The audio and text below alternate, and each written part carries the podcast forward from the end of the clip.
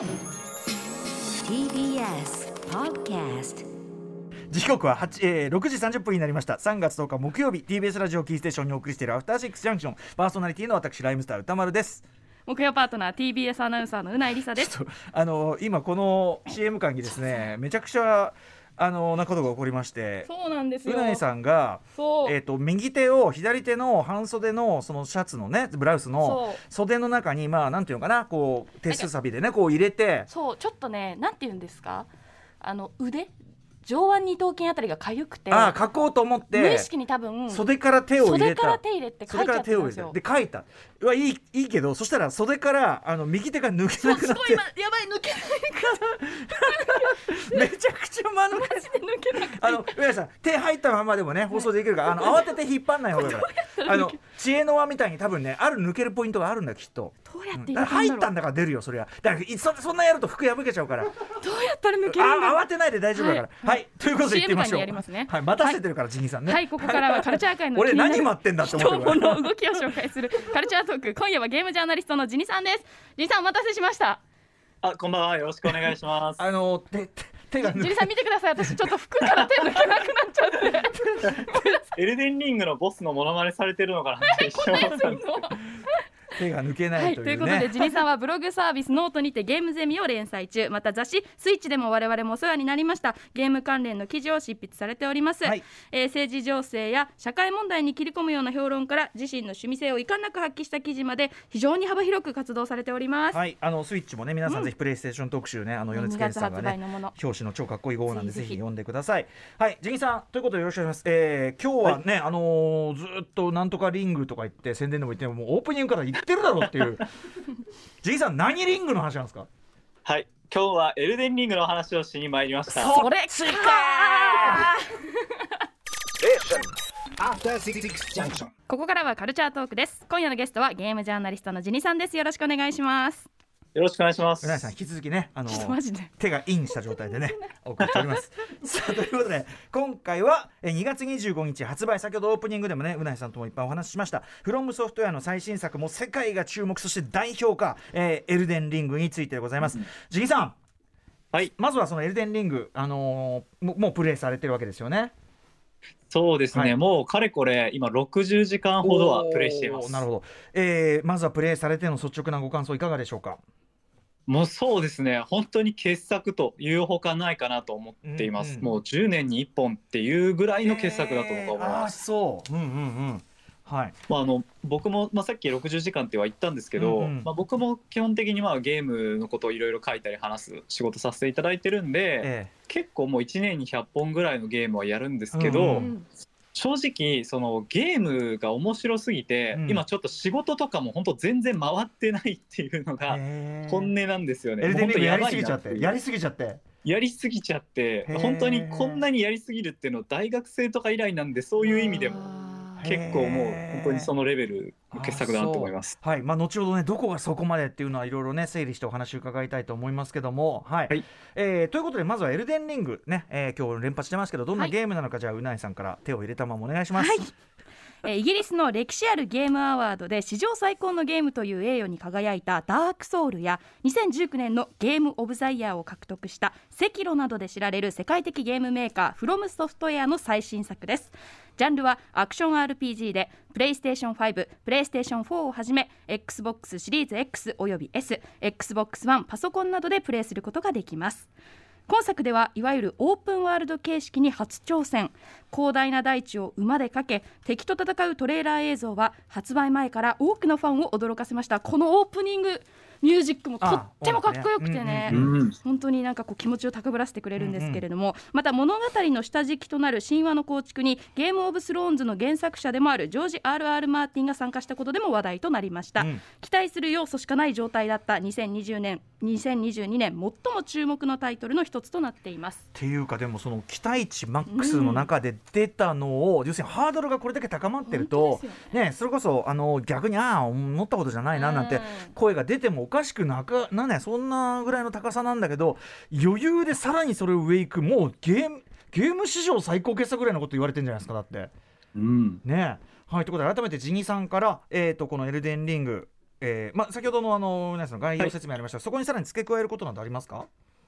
いえもう本当にもう説明していただいた通りだと思います。あの、うん。本当にアトロクではもう結構この木曜日のまあお二人の会話とか、うん。あとあの倉部さんのあのフロム特集もあったと思うので、そうですね。結構もうリスナーの方もご存知なのかなとは思うんですが、うんまあ一つその付け加えるのだとすれば、うん。まあ本当に非常に高い評価がまあここまであって、はい。結構ゲーム好きの中では、うん。本当に2月25日発売日にもう予約してもうその日のうちにプレイしてしまったっていう人も多いぐらいだと思うんですね。うんうん。で今回、まあ、あのちょっと発売から時間が経った今紹介させていただくっていうちょっと理由を考えた上ではい。あのおそらくこのゲームのちょっとある評判に引っかかってあのちょっといいかなと思われている方が多いのかなと思っていて、まあ、つまりそれはうん。難しいとかうん。死にゲーだっていう評判を聞いてはい。ちょっとそういう難しいゲームはいいかなっていうふうに、まあ、遠慮された方もいらっしゃるかなと思いはい。ちょっとそういう方に向けてあの特にエルデンリングの魅力を伝えていけたらなと思います。はいよろしくお願いします。はい。さてさて。うん。そうですね。で、まあ、まずその難しいっていうところなんですけれども、えっとまあ、難しさは否定できません正直優しくはない。うん。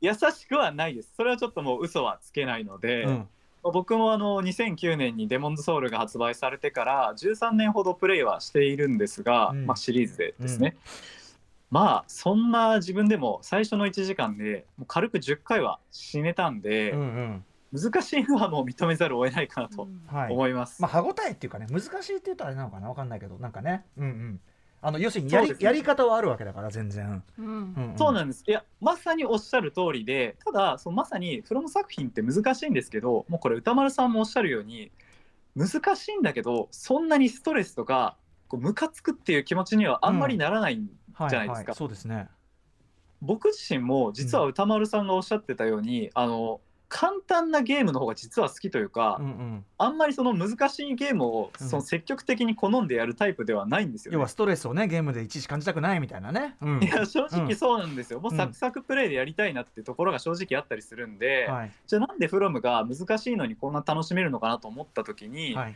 要するにフロムっていうのは死に対するストレスがものすごく少ないんですよ。うん。でその理由っていうのは、まあ、これも歌丸さん話したところに結構通じるんですけど、えよくある難しいゲームがすごく一枚分厚くて大きな壁がある難しさ、えうんうん。まあ、つまりものすごい強い敵がいて、うん。もうそこで何十回も殺されるとか、うんうんっていうのに対してフロム作品っていうのは、うん。うん結構こうそこそこ程度の壁が何枚もあるから、うんうん。まあ難しく感じるのかなっていうところだと僕は思っています。はい。でこれはあの具体的に説明するとあの歌丸さんが年末に配信されていたうん「デモンズソウルの」ええ。っと、配信があったと思うんですけれども、はい。あのデモンズソウルのその一番最初の面をやってたわけですよね。一面のボーレタリア王女の。えはい。でそこで結構すごいと思うのがうん。こう歌丸さんが敵をパイセンって呼んでたじゃないですか。パイセンたち。はい、うん。パイセンたち。いやまさにそうだなと思ってて襲ってくる敵をねパイセンって呼んでたんですけど、はい、そうそうなんですよ、だからつまり敵が後輩って言えるほどめっちゃこう遠慮してあどうぞ殺してくださいみたいな弱いわけでもなく、うん。かといってなんか本当にこうパワハラ教師みたいに一発でバンバンバンバン叩いてくるっていううんうん。殺してくるってほどでもない、はい。そこそこの強さの敵がはい。ただいろいろいるんですよね、うんうん。北条一だけでも。はい。で例えば、まあ、最初奴隷パイセンっていう本当に最弱の うん。まあ、あのどうぞ殺してくださいみたいなパイセンがいて、ええ。でもその先にちょっと進むとうん。松明を持ったちょっと火力の高いパイセンがいて、はいはい。でさらにちょっと進むと今度は兵士のあの槍持ったパイセンも、うんうん。剣持ったパイセンも、はい。火炎瓶持ったパイセンもボウガン持ったパイセンもいると。えでさらにそこから進むと青目騎士っていう、まあ、はい。青目パイセンですよね、はい。あの結構フルプレートアマル強い、まあ、あのうん。戦い方のイロハを教えてくれるちゃんとしたパイセンがいて、はいでさらにその先にも赤目パイセンとか、うん。あとワイワーンのパイセンとか、うん。あとなんかスライムみたいなファランクスパイセンがいたりするっていう、はい。なので一面だけで多分パイセンがうんうん。10種類以上は軽くいるのかなっていう状態なんですけど、うん。まあ、これがまさにそこそこの壁がうん。何枚もあるっていう難しさのうんうん正体で、はい。あのーまさにこうちょっとずつ一枚一枚は簡単に乗り越えられるんだけど、うん。それぞれあの乗り越えるたびに学習があって、うんうん。でまた新しい壁にぶつかる。だから、あの常に新鮮さがあって、うんうん。あまりイライラはしないっていうところなのかなと。確かに。あのー最初はもちろんねやられちゃったりするんだけど要はあのパイセンがあのこうこう胸を貸してくれてるっていうかここだからお前この背中これ見て見て。こうこっちだから。やってみ、うん、やってみやってみやってみ。そうそうそうそうそうみたいな。それが いっぱいあるんですよねなんかね。そうなんですよ、うん。本当そんな感じで、もう結構ね、あの優しいっていうか、うん。ここ乗り越えてくださいよっていうのがあって、だけどまあ、それがすぐすぐにネタ切れになるんじゃなくて、何個もネタを用意してくれてるってう。ん確かに。いう。でもこれはね、やっぱね、ゲーム作りの観点でも非常に異例なことです。はあ。で、はあなんでかっていうと、例えば要はパイセンを一人作るごとに、うん。そのパイセンの 3D モデルとか、アニメーションとかエフェクトとかも当然一つ一つ作らなきゃいけないわけじゃないですか。はいはい。だから奴隷パイセンだと結構ヘロヘロなこう攻撃をし,、してるくるんですけど、うん。兵士のパイセンだったらちょっとシャキッとしてる。でうんうん。青目騎士はもうもっとパリッとしてるみたいな感じで、全部それぞれ作ってるんですよねフロムの社員が。はいなんでもう本当に職人芸的ともいう、うん。まあ、ある意味豪華かつ優しい死に芸だっていうふうにうんうん。僕はちょっと評価しています。なるほど。はい。はい、でまあここまでが、まあ、あのフロム作品全般に言える、まあ、うん難しいけど面白いってうんうん。いうポイントなんですけれども、エルデンリングはですね、はい。ここに加えて、まあ、オープンワールドになったと。うん。いうことになってまして、うん。でまあ、この正直その難しい今までのフロムゲーとオープンワールドの組み合わせってちょっと面白いのかどうか僕は発売するまで全然想像できなくて、うんうんうんどんなもんかなと思ったんですけど、はい。まあ、これが実際やってみるともう本当にその唐揚げとビールうん。明太子とスパゲティっていうぐらい、もうはい。神的な神がかり的な組み合わせ、合うじゃん。よくぞこれを組み合わせてくれたと、最高の組み合わせで。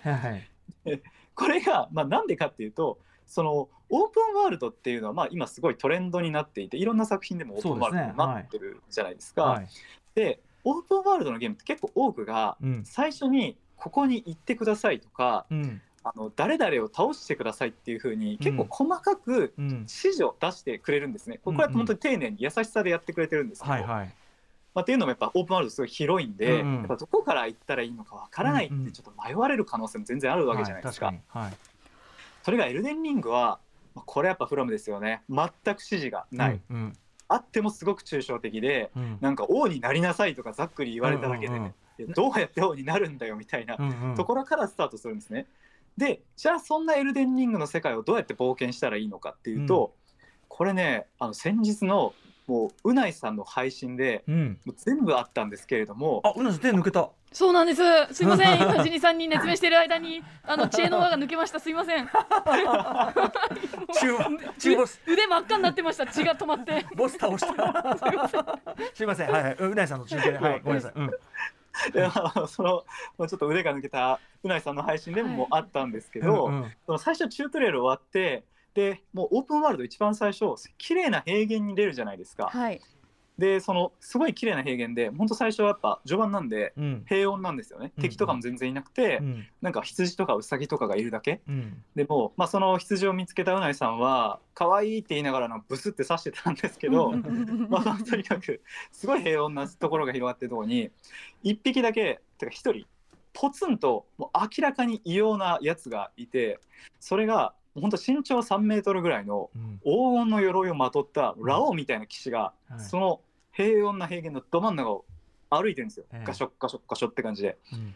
でこれどう考えても一番最初に戦ったらきついだろうなと、見るからにね見るからに見るからに。ううん。絡んじゃいけない。見るからに。やばいじゃないですか。うんうん。でこれもううないさんの配信見てた人分かると思うんですけどうないさんそれ見てどうしたかって言ったら真っ先に突っ込んでいったんですよねその黄金の騎士にああうん。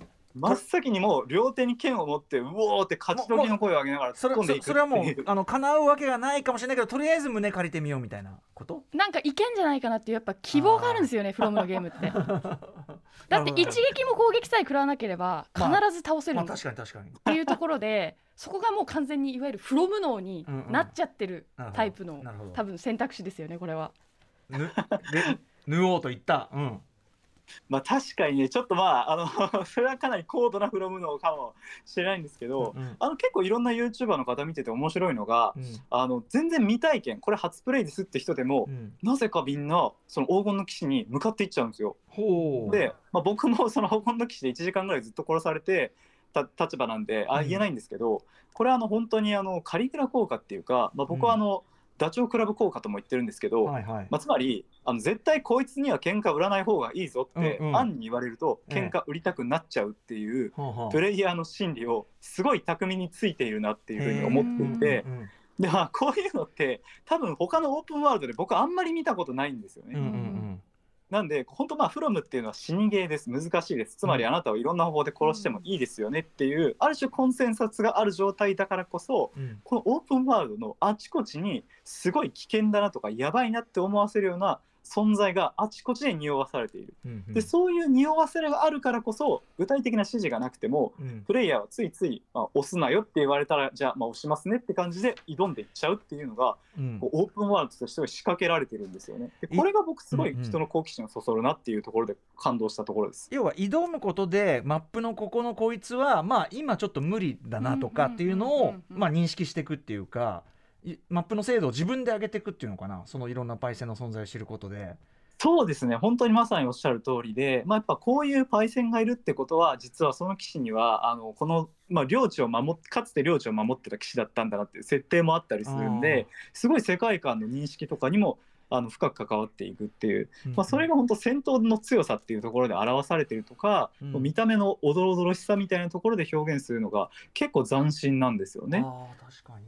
うんうんでもう一つやっぱこういう強大なパイセンに出会うとですね当然まあ何度か殺されることにはなるんですけど、うん。あのこれまでの「フロムシリーズだともう本当強いパイセンに出会ってしまうと、まあ、正直一本道のゲームだったんで、もう倒され続けるというかそこを越えないとうんうんうん。先には進めないっていうのはもう当たり前だったんですよね。うんうんそれが今作はオープンワールドなんで、はい。実はいつでも逃げていいんですよ、うんうんうんパイセンであっても。うんうんでこれがすごいまた巧みだなと思うのが、まあ、当然悔しいじゃないですか。負けて逃げるっていうのは。うん。なんですけど負けて逃げるからこそじゃあもっと強くなろう。もっと強い武器を手に入れようとか、うんもっと経験値を稼ごうとか、うんうん。もっとあの他のなんか人間に出会って魔法を教えてもらおうっていう冒険の動機になるんですよね。失敗が。悔しいってなってうんうん。悔しいから強くなろう。強くなりたいからいろいろ冒険しようってことでここのオープンワールドの本能的な動機に変わっていくっていう風になってるんですよ。うんうんなのでこの「エルデンリング」っていうのは、まあ、オープンワールドっていう、まあ、結構トレンドではあるんですけれど、うん具体的な指示が全くと言っていいほどない、うんうん。その代わりにそのすごい強い敵がいるやばい敵がいるっていうところで好奇心をそそり、うん。さらにその好奇心を挫折させうん。挫折が今度は冒険の次の動機になるっていうことで、うん。常にプレイヤーの本能とか感情を刺激する生の体験を作るオープンワールドになってるんですよね。うんうんうんこれがね僕本当にいろんなオープンワールドやってきた中で、うんうんほとんど唯一と言っていいほど、うんあの綺麗にはまってるかなっていう例になってはいます。あのすごい「ゼルダの伝説ブレス・オブ・ザ・ワイルド」とかもすごいこれに近いことやってたんですけど、うんうん説明がないっていうのまあかなはり、ね。うんチャレンジングなところっていうところでは、まあ、やっぱフロムの死にゲーっていう、まあ、ある意味コンセンサスあったからかなっていうところは思ってますね。うんなるほどなるほど。だしねあのなんていうかこうレベル上げとかもやろうと思えば全然できますしね。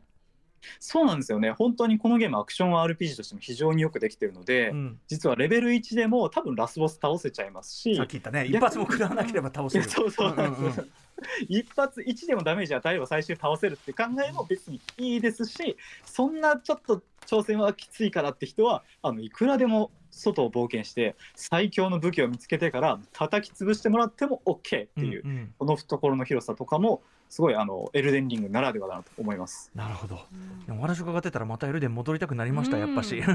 すごいやい。や戻ってはい、まあはいホライゾンもねめちゃくちゃ面白いね。そうなんですよ。やっぱめちゃくちゃよくできてんのよ、あっちはあっちでね。はい。まあ、その話もぜひ。すごいですうん。